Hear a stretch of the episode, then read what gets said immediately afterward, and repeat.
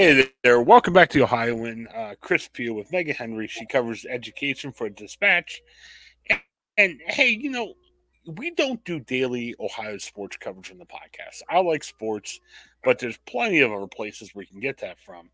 But, you know, Megan and I like talking about other stuff than just education things. And uh, a couple weeks ago, you know, and, and Megan was brave. I mean, the Browns beat up on the Bengals. She's a Bengals fan. She wanted to talk about, which is good. Um, so I thought it'd be nice. I don't want to talk about this, but we're recording this Monday, and yesterday the Steelers went down to play the Bengals. A game the Steelers really needed to win to really stay in the thick of the playoff race. And I thought it was going to be a even game. You know, maybe they win, maybe they lose.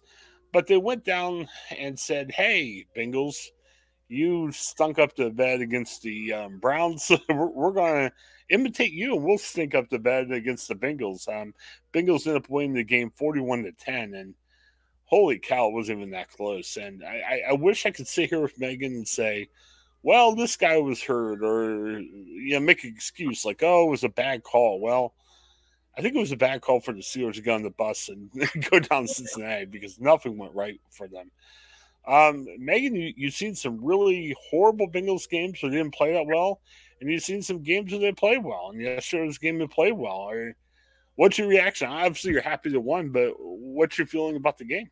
Yeah, well, Chris, this could be therapy for you to talk about, you know, the loss. Yeah. Of it was for me when the Bengals lost to the Browns.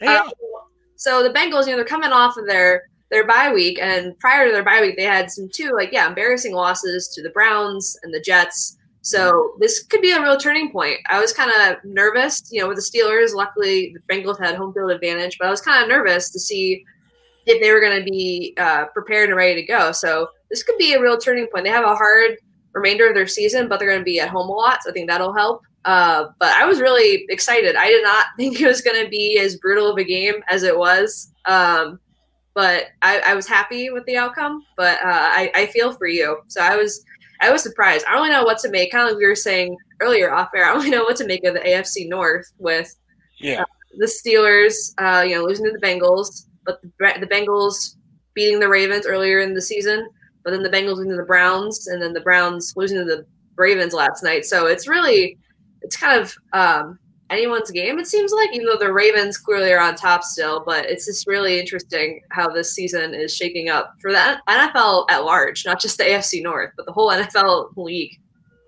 Well, it's going to take, and there were some years. I remember when the Steelers won their fifth Super Bowl, they were the last seed in the AFC that year. Like they beat the Bengals in the first round of the playoffs, and they beat uh, Colts, I believe. I think with Peyton Manning, and they beat the Broncos, get the Super Bowl, and they won the Super Bowl. Well, they were the sixth seed. They weren't the best team going to playoffs by far. I'm really thinking that's what's going to happen with AFC. And again, I'm not talking about the Steelers, but it may not be the team with the best record. It's going to be the team that looks good going into the playoffs. So it could be the Bengals. Um, I know it sounds silly to say it could be the Browns. It, it could even be the Steelers. Now I'm not going to put a lot of money on that. Um, like right now, the Patriots I think are the hottest team in the AFC. Hmm. Um, now they beat a good Titans team up pretty good yesterday. I don't see the, the Patriots have a rookie quarterback, and that doesn't usually like stick for the next ten games. You know, it's going to take to win the Super Bowl. Um, but yeah, I, I think it's going to be some team coming out of the blue. I mean, I thought it was going to be the Titans there without their running back for the year. Uh, the Bengals could be it. You said it. I mean, they stunk it up before the bye week. They had the bye week. Um, they beat. I don't know what to think about the Raiders. The Raiders are a decent team. The Raiders have been for all kinds of crap this year. Um, you know, they lost their coach with that scandal where he was writing awful emails to people. Um, Henry Ruggs, um, you know, we talked about Ja'Marr Chase being a good receiver for the Bengals. Ruggs was starting to get on his own, and then he had the accident that killed somebody, and they mm-hmm. dropped him from a team. And I, they, they should. I mean, it was a horrible uh, case. But what I'm saying is, can you imagine if like the Bengals lost their coach, their best receiver, and um, Damon Arnette? I think he was a former Buckeye. He got dropped from a team from an abuse uh, charge.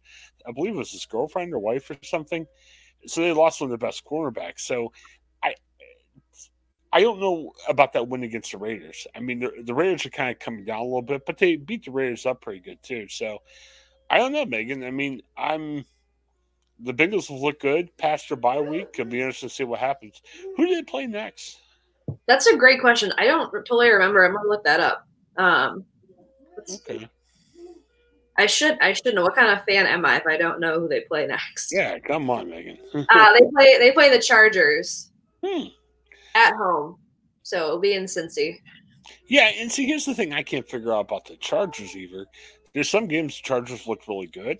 Uh, there's some games they haven't looked so good. I mean, Chargers have good offense. Uh, they gave 30 up 37 points last week to the Steelers. Mm-hmm. And, you know, the way the Steelers played last yesterday, you're like, man, how could a uh, team allow 37 points to the Steelers? So I'm not completely sold on the Chargers. I got the Big Bengals schedule up now. They got a decent 49ers team after that wow, their schedule's starting to. It doesn't look that easy, Megan, to be honest with you. They host the Chargers, they host the 49ers, who are a pretty good team. Mm-hmm. They go to Denver, which is winnable, but it's not easy. Then they host the Ravens. Oh, my goodness. Uh, I don't think they host a losing team the rest of the year. then they host the Chiefs, are looking a lot better. And then they end up the season at Cleveland. So, I mean, they're playing teams with the next three games are against teams with six and five records. Uh, the Ravens are eight and three. The Chiefs are seven and four. I mean, really, the Browns right now are the worst team they're going to play, and the Browns are six and six. So, I mean, there's no really easy marks left. So, yeah, I mean, I, I agree with you. I think the Ravens are the Ravens. The Bengals are looking a lot better. They got a tough schedule coming up. Uh, yeah, they they do have a tough schedule. It's to be it's to be definitely a battle uh, if they want to make it to the wild or the playoffs period. But you know, right now they're in the wild card race. So if they want to stay in the playoff race and stay in the wild card picture, then yeah, they have to really bring their best game every weekend. Yeah, and I, I think for a lot of teams, the NFC North is the same way. I hear the Browns have a tough schedule. I think the Steelers, their easiest game is against the Vikings, and the Vikings are a pretty good team. So the Steelers have got a bear of a schedule coming up too. So I don't know. I mean, I know people want to see somebody different, may not like this. I think if I had to pick a team in the AFC, the Chiefs, for as rough as they look, they're starting to play better. So maybe the Chiefs, maybe the Bengals. It's going to be interesting. Um, a guy I podcast with was like, "Oh, this is great. Nobody knows who's going to win." I'm like, "No, I got my team. I want my team to win. If my team doesn't win, I'm bummed out. I don't like this parody where everyone's the same." Um, couple thoughts about that game. It was yesterday with the Bengals and Steelers. The Steelers actually play were playing half decent going into the game. Uh, they had some weird like that tie against the Lions was weird, and um, but you know Ben was playing better. Ben looked horrible yesterday. I mean, and you know give credit to the Bengals defense. If you have a good defense, that helps make your quarterback look horrible. Um, yeah, he looked rough they didn't run the ball that much. Uh, Najee Harris is a good running back for Steelers. I think he had like seven carries hmm. uh, yesterday, which was strange. And then what about this, Megan? Um, I, am not sure how intense of a Bengals fan you are, but one thing that got a Steelers fans upset, uh, Mike Hilton, uh, cornerback, which we liked for Steelers. He did some good things. I think he was looking for more money than the Steelers wanted to spend, so he left via free agency. And hey, hey, Mike's upset yeah, Megan, maybe a former job, you're like, oh, they didn't pay me as much, so I'm here to dispatch. And, you know, uh, you don't seem to be the type of person that holds grudges and resentments, but you're probably like, hey, if they paid me more, maybe I would stay where I was at. Uh, and Mike's got that same feeling. I mean, he won too much money and he went, and, you know, and Mike's been bad mouthing the Steelers all year. And uh, Hilton scored a touchdown on a pick six against Big Ben. And, I, I think Mike Hilton got more in appreciation from that to anybody else. Uh, he, he, was very happy that he did that. So it, it, we didn't like that part. Um, I do some work with Behind the Steel Curtain podcast, so I want to be nice and listen to the post game show. And Megan, your Bengals have gotten Steeler fans freaked out. It was a tense show. Um, there were fans on there calling for Big Ben to retire immediately, and there were fans calling for all these other guys to leave and Tom to get fired. And uh, Brian Davis, one of the hosts of the show, pretty much lost his mind and was yelling at fans and everything else. Uh, so, uh, Megan, you, you should take thrill that this win over the Steelers, it wasn't just a win. I mean, Steelers Nation's imploding. I mean, Pittsburgh wasn't happy after that game. It wasn't like, ah, we lost so well. It was a rough day. Yeah, it was a beating. It was kind of brutal, even as a Bengals fan, to watch. Uh, for so long, it was just the field goal. So I was kind of glad to see them get a touchdown. Um, yeah, that pick six that you were describing, that was crazy. that was insane. I remember I that happened right before halftime, right? I think, I think so. Yeah. Yeah, I think it made it thirty-one to three, if I recall mm-hmm. right. Yeah, because the Bengals were driving. Pittsburgh actually had an interception. Minkah Fitzpatrick, who is having a rough year, to be honest with you. Um, he usually gets a lot of turnovers, and I think he uh, intercepted Bur- Burrow, and it was like probably his first pick of the year, which was very unusual for him. And the next play, I think it was, Ben stared at his receiver the whole time, and Mike Hilton read the, the route correctly, ran in for a touchdown. And it was funny because the announcers beforehand, I mean, it was 24 3. It was a little bit crazy right then, but they say, hey, look, the Steelers are getting the second half kickoff. If they can go down and score a touchdown before the break, it's like 24 10. Mm-hmm. If they score a touchdown right after the half, hey, maybe it's a game. Maybe it's 24 17. And then the very next play, Ben says, hey, I'm going to make sure it's not a game anymore and throw a pick. And it only became 31 to 3. I'll tell you, Megan, and I don't get mad about, I mean, I'm disappointed they lost, but I slept well last night and I'm not angry today. But I, will tell you, I was starting to get that frustration and that grumbly, and hey, I'm gonna flame people on Twitter, and it was fun. I usually go down with the ship. Like if my team's losing, I sit and I get mad, but I watch the TV and say, okay, like like the Titanic. You know, the Titanic's going down. Do you go on that lifeboat and like try to rescue? Or you just sit there and say, you know, I, I guess I gotta stay here with the team as they go down the heap. I didn't do that yesterday, Megan. My daughter was with me. My wife was working, and my daughter's like, ah, "I want to watch a movie." And usually, I'm like, "Oh, Steelers time." I'm like, "Good. What movie you want to watch?" Yeah. So we ended up in the second half watching Clifford the Big Red Dog. And although I don't like Clifford the Big Red Dog, it was a lot more interesting in the second half of the Bengals Steelers. It was crazy. I'm sure that was more interesting to watch. so what was with it? I didn't catch the second half. Um, I tuned into the, my uh, the Behind Steel Curtains uh, network post game show, so I got a little flair for what happened in the second half. Uh, it was funny. The Bengals did the smart thing. Um, they removed Burrow. I think it was in the third quarter. Play a lot of uh, second stringers because hey, you don't want to get people hurt. While on the other side, I, what was up with this? Big Ben played to the bitter end. I mean, it's 41 to 3. He scores a touchdown the end, which what does that matter? Uh, okay, yeah, he scored one touchdown instead of none, but 41 3, 41 10, who cares? I mean, it, they got blown out either way. Uh, they talked to Tomlin about this after the game, and Tomlin's like, "Hey, we had stuff to work on," but he played Big Ben the whole game. He played T.J. Watt, their best defender, the whole game. I like Mike Tomlin. Mike Tomlin got out coached and outperformed and everything. And it, it, was frustrating. I mean, Megan, the Steelers have been kind of built on, hey, we make smart decisions. We're good coaches and everything. It, it just felt weird to see uh, the Bengals just outplay, outcoach, and out everything the Steelers yesterday. It was wild. Yeah, it was certainly was a crazy game. I was surprised too that the Steelers kept their uh, first string people in until the very end. Even the announcers on CBS were commenting on that too, how surprised they were. So I guess I give it to the Steelers for hanging tough till the very end and you know getting some more points on the board. Um, but yeah, I was surprised by that move. I'm not quite sure what the strategy was there.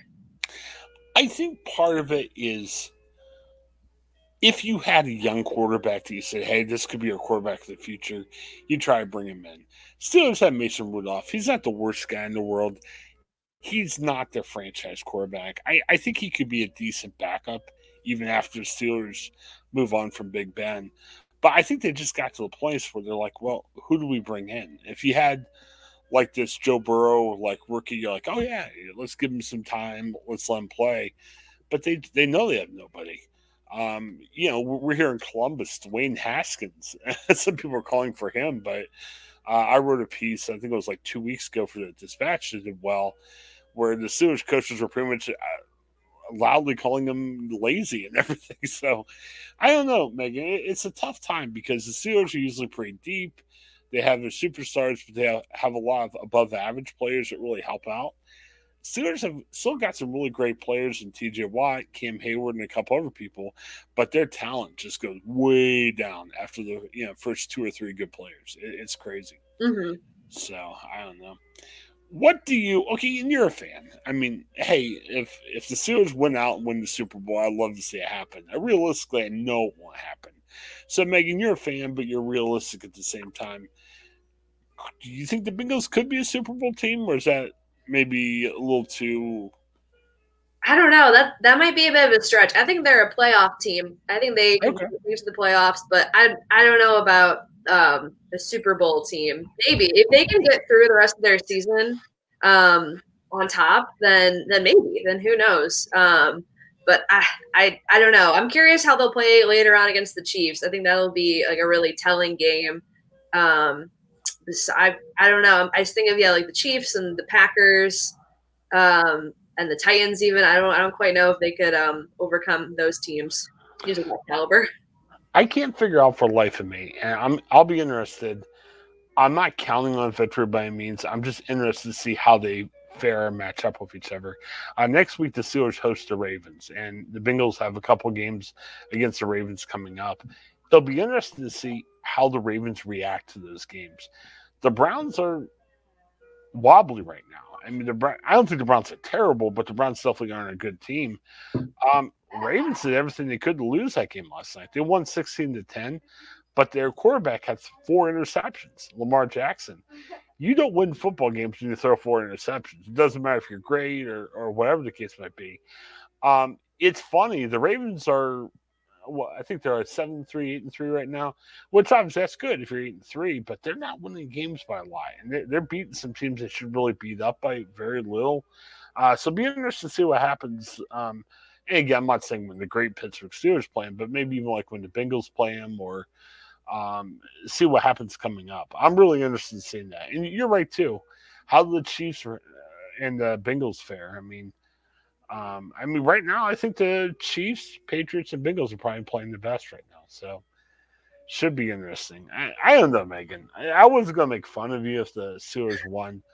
I, I was talking to a Steelers friend last night, and I just I, I'm just bummed out. I'm not like despondent. I'm not sobbing. I just wanted to see a good game. I came home from church saying, "Man, even if it lost, I want like a three point loss." I didn't expect them just to come out and just lay a just an egg like that. Yeah, mm-hmm. it, it, was rough. And it reminded me too. Um, I'm a huge Ohio State fan, but I like Ohio State. Same thing happened against Ohio State. It was like the Steelers were trying to be like Ohio State. They their run defense was awful. They let the other team run all over them. And again, that's what the Bengals did. I mean, Burrow had a good game, but I mean, Joe Mixon isn't Walter Payton, but he looked like Walter Payton yesterday. I mean, they probably could just give it to Mixon every play, and he could be him on his own. So I don't know. I, I thought the Ohio State, Michigan, and the Steelers Bengals game had a lot of comparisons, similarities. It was really weird. Yeah, it was interesting. Yeah, the Ohio State. I'm a big Buckeye fan, but yeah, Ohio State uh, they just got outplayed by Michigan. They, yeah, Michigan just came ready to play. I think their home field advantage really helped in their favor. Just as the Bengals, I'm sure that really helped being on their home turf yesterday in Cincinnati. Um, but yeah, interesting weekend for football. Yeah, real quick on the Ohio State, and then we're talking more Bengals this time, but Ohio State game, man, uh, Buckeye Nation is is frustrated. Um, you know, we're journalists. Sometimes we look at how we do based on who's you know who's clicking our paper? Did we and uh, my goodness it was a really busy web day. That's why you should subscribe to dispatch.com but man a lot of frustrated buckeye fans um, over the weekend so i don't know. Uh, yeah did you ever hear I, I read something for dispatch.com saturday. I had to check this because I thought Fox was making it up. Did you see that story about how Script Ohio got its really early roots with Michigan? Yes, I, I, I have heard that. I don't know the story, but yes, I have I have heard that before. So I, I do believe it's true. Well, Fox, uh, their big um, pregame show was up at uh, Ann Arbor for the game, and ESPN Game Day was up there for the game. So it's helping the sports department kind of monitor both shows. And they assigned that story to me. I'm like, okay, let me look this up because, eh, you know, we serve obviously a big Buckeye community. I don't want to write something up on some mistake, but yeah, it's true. Fox did a, quick story on that, and um, I, think the thing was Michigan kind of spelled out O kind of crudely. Like we found the video that we shared with our dispatch.com story. And obviously, Ohio State, they're a great band, made it so much more better and convincing by doing the script Ohio that's become iconic in college football. But yeah, when I saw that story, I couldn't believe that. So, man, a rough weekend for Ohio State. The team lost. We found out that their band didn't make up, didn't do the original script Ohio. I mean, Michigan's got to be laughing at Ohio State this day. It was rough. And the yeah. other thing too, the Harbaughs. I mean, uh, John Harbaugh beat the Browns, and Jim Harbaugh beat the Buckeyes. Man, so and the Harbaughs originally from Ohio, so they they're probably going to be a lot back out in the state to celebrate if they're having their big family get together in Ohio. So I don't know. All right, well, good luck to the Bengals, I guess. I, I probably shouldn't say out too loud. Certain people would get mad if I, I, say that. But hey, good luck to the Bengals. I, yeah. I think I got, more Clifford and the big red dog watching on Sundays, so it'll be good. Yeah, I hope it's a good rest of the season for football. I think it will be. Are you watching the Bengals each week? Uh, because they're doing more um, Browns games right here in Central Ohio, I think, right? Yeah, I, I try to catch as many Bengals games as I can. I, I don't always catch every single game, um, but I try to catch uh, some or try to at least follow along if I can't uh, watch it on TV or something. Well, we got to start talking to 10 TV down here in Columbus. Come on, guys. Start putting more Bengals games on or, or Steelers games. The Browns aren't doing that well. I, I, I used to, 10 years ago, I used to get a little bit more angry and frustrated about that stuff. I used to tweet at 10 TV when the Bengals and Browns were both horrible and the Steelers were great. I'm like, put on more Steelers games. It was just ridiculous, but I don't know. All right. Well, Megan, thanks for checking me with me. I enjoy talking to you. I'm not sure if I enjoyed the topic, but it's always fun talking to you. Um, yeah. Um, so have a great week. Hey, thanks everyone for checking out Ohioan check out dispatch.com and get check out the Bengals too. It'll be great. All right. Thanks, Megan. Have a great day. All right. Thanks, Chris. You too. Hey, welcome back to Ohioan. Uh, I'm Chris Pugh here with uh, Danae King, uh, covers religion and immigration for the Dispatch. How are you today, Danae? I'm doing good. How are you? Good. Hey, I wanted to talk about this because I was personally excited. I think, you know, our newsrooms are changing. Um, you know, sadly, news has come under attack uh, by some out there in the public, and um, we're trying to double down, trying to really say, hey, we're out there for the community we want to cover the community. We want to cover different aspects of the community. We're not just in one area. We want to check out the inner city. We want to check out urban areas. And I can tell you, I was really excited. Uh, a couple weeks now, I believe it was. Um, the dispatch went to the Northland area and they said, We're going to have a mobile newsroom. They had two journalists that were there all the time. Uh, they had other journalists that stopped by. Uh, I work with the dispatch all the time. I never got to meet half of them in person, and it was fun going to the opening event uh, to meet everybody. And Danae, you were over at Northland for a couple times. What was that experience like for you, just to be part of a mobile newsroom that everyone was doing over there? Yeah, it was really great. Um, so I got to go over there. Um, I went for the kickoff event, mm-hmm. which was fantastic. And um, course, you and I met in person for the first time. Yeah, um, feels weird to say that, that. yeah, because yeah. I feel like we have. But um, we met in person for the first time. But what was really great about that was just you know, a lot of people from the community came out and they live mm-hmm. right there in that area and they really wanted to connect with us. And so I just really enjoyed getting to talk to people about Northland. The community has really changed in the past 20 years and it's gone from, you know, kind of, you know, there was the Northland Mall and it was kind of a you know, a retail community, and it's still that, but it changed over time after the mall closed about 20 years ago. A lot of immigrants came in, which is right up my, you know, that's on my beat, as you know. So a yeah. lot of immigrants moved in, refugees, and really, they really changed the neighborhood. Um, and as the mall went out they brought in their own you know restaurants and stores and retail and things like that so it's cool to talk to the residents who have lived there for 30 years and have seen that change um, and i got the i got the opportunity to do that at the launch party um, and so you know i think what you'll see from our coverage of that community is just a real examination of the richness of the different cultures there. There's, you know, a lot of our reporters went out and tried different restaurants um, that have, you know, cultural food from different countries and you know there's different um, just different aspects of that community that are really great so i, I also went out and worked there um, and it was a neat experience because um, my colleagues holly zachariah and micah um, are out there and they just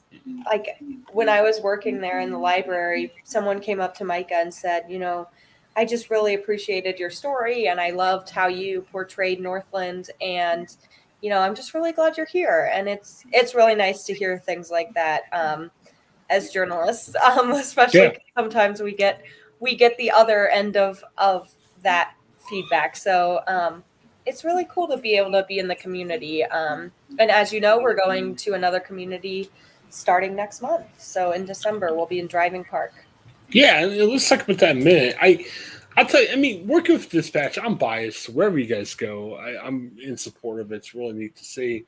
But I live, maybe it's not technically in the Northland community, but I'm probably right outside the Northland area. So it was kind of fun seeing the journalists come to my area. And you know, let, let's be honest. I mean, it's a tough time right now in journalism every staff probably in America doesn't have quite as many journalists as they had maybe 10, 20 years ago. Um, so sometimes you just physically can't be everywhere. It's just the reality of where we're at as journalists. But that said, I think that's what made what we're doing here at the Dispatch Board Special is you're saying, look, we're taking this time to cover this part of the community. Like you were saying, um, you know, there was restaurant stories. Uh, I think um, Micah saw a story about she covered Halloween trick or treating, when she covered it with Northland kids. Um, and again, that doesn't mean we're only doing Northland stories for here on out. We're going to Driving Park and everything else. But it was neat to see how the journalists there got to brace the community. I remember talking to Kelly Lecker, the um, uh, managing editor of the Dispatch. It was fun because she lives in German Village, I believe, and she was saying, "Hey, I haven't been up here that much," and it wasn't anything that Kelly had against Northland. Columbus is a big area. We can't get to every area, even to hang out and have fun. And it was neat to kind of showcase my area to different journalists that may not not been in Northland for a while. So I mean, there was a lot of fun with it. A lot of great coverage of Northland too. Um, yeah, like I said, driving parks next, kind of more in downtown area, a little bit east of downtown. Uh, I'm expecting that journalists are going to do the same thing down there. Same plan, just to kind of cover some of the stories and make the area tick. Yeah, definitely. And I think, you know, the important thing about this too is, you know, we we're going to make relationships and we have made relationships in these areas of the city. So you know our coverage while we may not have holly and micah stationed in northland you know forever they they have made deep connections with people who live in Northland and and those relationships will continue as will our coverage of that area. So I'm excited as we go to different areas how you'll see, you know, I think readers will really see the richness and diversity in our coverage expand more than ever before. It's great because like I said, it's a uh, it's difficult to cover everything, but it's neat to see how the efforts being made to cover each individual community. It's, it's a great project. It's fun to see and, and fun to see continue. I, I, know I've advised other papers that we have here in Ohio, and I would tell any journalist, even if it's not one I currently work with, um, do that. Get out in your community, talk to reporters. Uh, I think there's a lot of misconception from people of what journalists do, and part of it is we just don't get out there to talk to people in the community. And like you were saying, even at that mobile newsroom event in Northland, a lot of people in the community is like, "Hey, thanks, we appreciate it." I'm sure, um, especially Holly and Micah got to ask, answer some questions, maybe the people not sure what journalists do. So there's a lot of great stuff coming from there. Um, it probably helps you too in your religion immigration beat. Are you kind of looking for stuff around Northland and now driving park to, to see what you do? I mean, you, you, did that. You talked to a policeman and um, minister about what he wants to do with the chaplain program. We talked about that a few weeks ago. So, are you looking at some of the similar stories like that over in the driving park area? Yeah, definitely. You know, there's a lot of rich immigration stories that were in Northland, but I think um, you know, there's there's religion stories everywhere. So I'm kind of looking yeah. forward to, you know, exploring more of the churches and the faith community um, within Driving Park and kind of seeing, you know, what kind of people are there and, and what they have going on. Yeah, very interesting. So, yeah, looking forward to it. Do you know when officially the Driving Park starts? Uh, were you saying next week or two, or? I think it starts December first, um, oh, which wow. would be Wednesday, okay. but I'm not I'm not positive. So um, okay. uh, yeah, look out for an announcement. I'm sure the dispatch will put something out though. Well, sometime in December, we'll put it like that. But you know, definitely check dispatch.com. I'm sure I'll have in print too about when that next event is. But uh, and yeah, well, check the Twitter pages because I know we've all done a good job of sharing that on Twitter and Facebook. So you'll hear whatever way you, you, choose to hear about it. So, all right, well, very great. And again, we talked about the dispatch.com. I got a little chorus in the background here, uh, but uh, lots of fun stuff happened dispatch.com. Again, we always encourage print subscriptions. I'm an old school print guy. I love digital, but I used to, man, when I was 20, I would buy four newspapers a day, which was crazy, but I like print. Um, so if you're subscribed via print, continue to do that. That's great. Thank you. But also consider subscribing digitally. 24 uh, 7 coverage of Central Ohio, uh, Ohio, and the nation from a lot of partner journalists we have. And my goodness, it's a dollar for six months. Uh, we were talking another segment. I saw a tweet from Mark Williams. Hopefully, we don't bankrupt him. But Mark's like, "Hey, I'll pick up, up the dollar." So let's see if we can bankrupt Mark Williams. You can hunt him down on Twitter and take advantage of that. But seriously, it's a dollar for six months. Check it out. Coverage. I mean, we have apps where you can follow us all every day. I'm seeing, I think it's like 80 stories per day coming from dispatch journalists or journalists that we share or work with. So you're getting coverage. It's not like you're like, man, I what do I get for this dollar? You get 80 stories a day. Well worth it uh, for the next six months. So check out dispatch.com, go to the upper right hand corner and subscribe. Well, then, as always, it's fun talking to you. And uh, we'll be talking soon about some more immigration stuff and religion stories. Um, not to put you in the spot, but you were finishing up a story we'll talk about next week. Um, uh, yeah. we, uh, tell us a little bit about that story that you're finishing up. Sure. So I talked to some local refugee resettlement agencies as well as a national one. Um, as you know, we have a big Somali and Bhutanese Nepali population here. And um, so what I was talking to them about was Biden has put a pause on refugee resettlement for um, until January, and so that impacts our community here because we have a lot of people waiting for um, for their family members, but also some other people coming. So I just kind of explore what that means and the exemptions from that, and also how how it impacts a local man who's waiting on his mother to join him, and she's ill. So. Um, yeah, right. so you can look forward to that next week. Yeah, and we'll discuss that more next week when I don't have a choir behind me, I guess. So, all right, as always, Cindy, thanks for checking out the Ohioan thanks for uh, listening to Ohioan share us with your friends and check out our sponsors. Have a great day, everybody. Welcome to 2021 Talks, where we are following our democracy in historic times. We don't know a lot about the variant except that it is a great concern. To stem the spread of the Omicron variant, President Joe Biden announced that starting today, the U.S. is restricting travel for non U.S. citizens from South Africa and seven other countries. Cases of the mutated COVID 19 virus have been confirmed in more than a dozen nations. Biden again encouraged Americans to get vaccinated. We always talk about whether this is about freedom. I think it's a patriotic responsibility. Conservatives say Biden accused former President Donald Trump of racism and xenophobia for enacting similar travel bans in 2020. But Dr. Anthony Fauci warned that the variant could create a fifth wave of COVID 19 infections and also brushed off his critics as being anti science.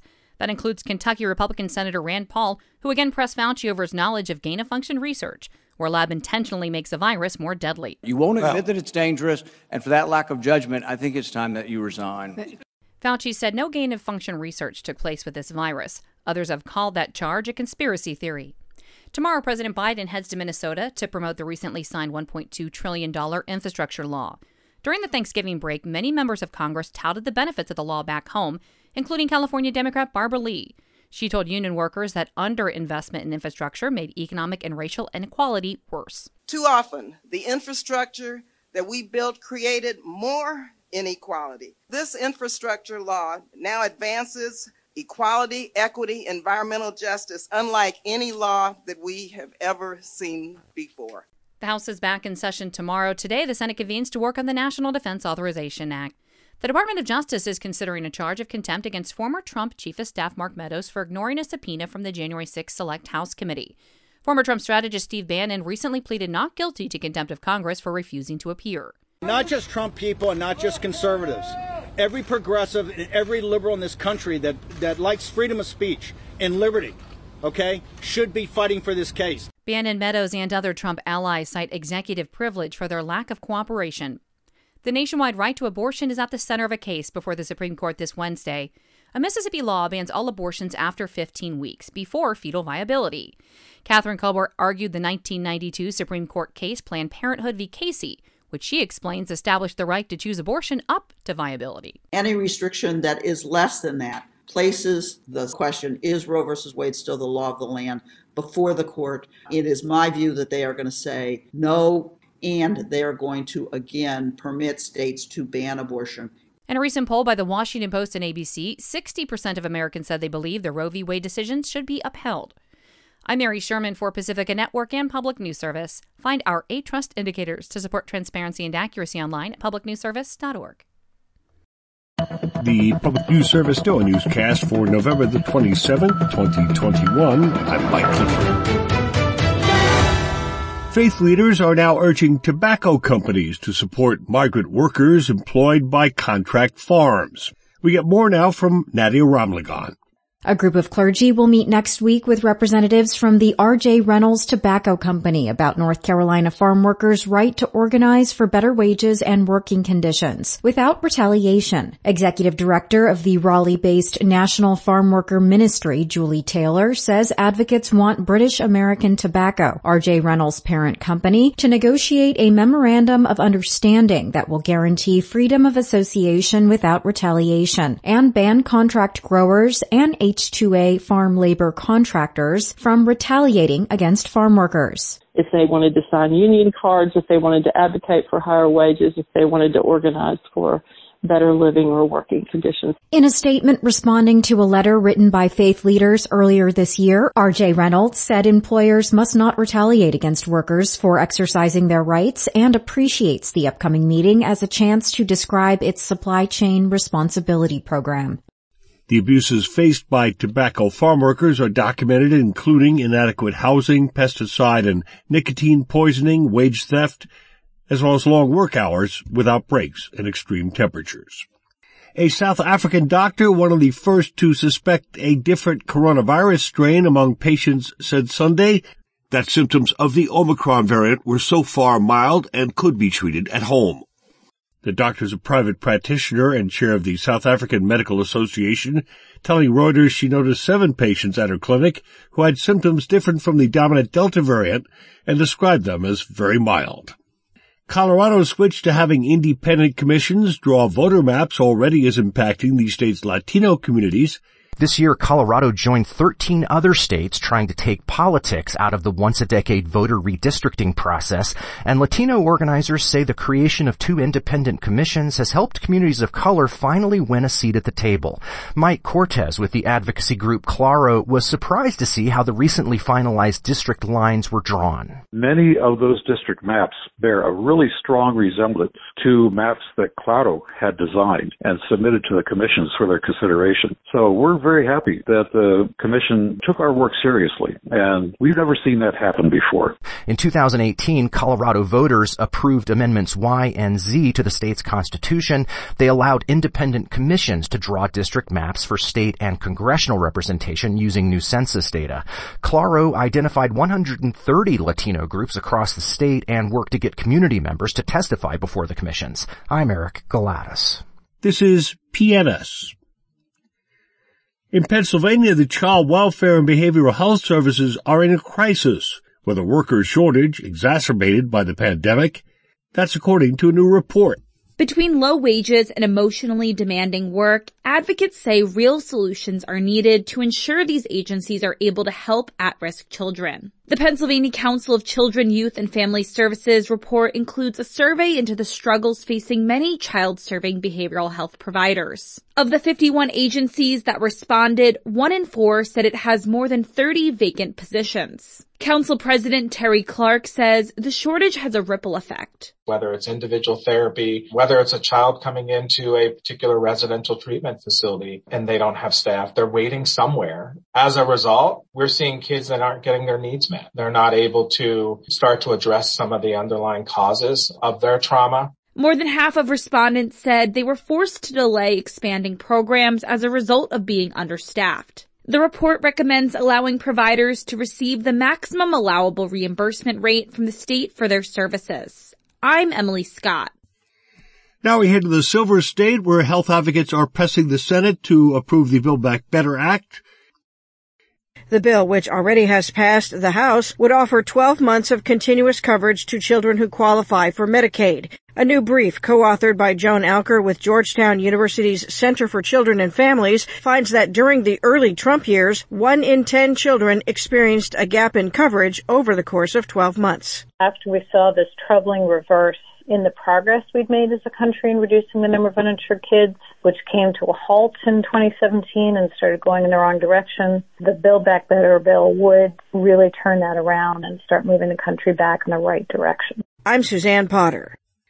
Finally, our Eric Tanoff tells us student loan borrowers take note a pause on federal student loan payments is about to end in February. The moratorium on payments has been in place since March 2020 due to the pandemic, but it will be lifted on January 31st. Andrew Pentis, a certified student loan counselor with the group Student Loan Hero, says the average student loan payment for Idaho borrowers is $274 a month, which can be quite a weight on a typical family budget. The good news for borrowers in the state of Idaho is that more than one out of three of them have a balance of under $10,000. So that's a little more realistic and easier to afford in terms of repayment as opposed to those borrowers with much higher balances. Pentis says people should contact their loan servicer before the pause on payments is lifted and check into their options. This is Mike Clifford. Thank you for starting your week with Public News Service, member and listener supported. Heard on radio stations big and small. Find our trust indicators at publicnewsservice.org. Hi, I'm Jennifer Mooney. Welcome to what is our new Hope Interrupted podcast based on the work from our book, Hope Interrupted that I co authored with my good friend Byron McCauley. Hey, Jennifer, you know, I'm looking forward to this podcast as much as I was look, looking forward to writing this book with you. We hope to interview some uh, high impact folks as well as have a little fun. We're going to cover stories of hope. To learn more about our podcast and our book, please visit www.hopeinterrupted.com.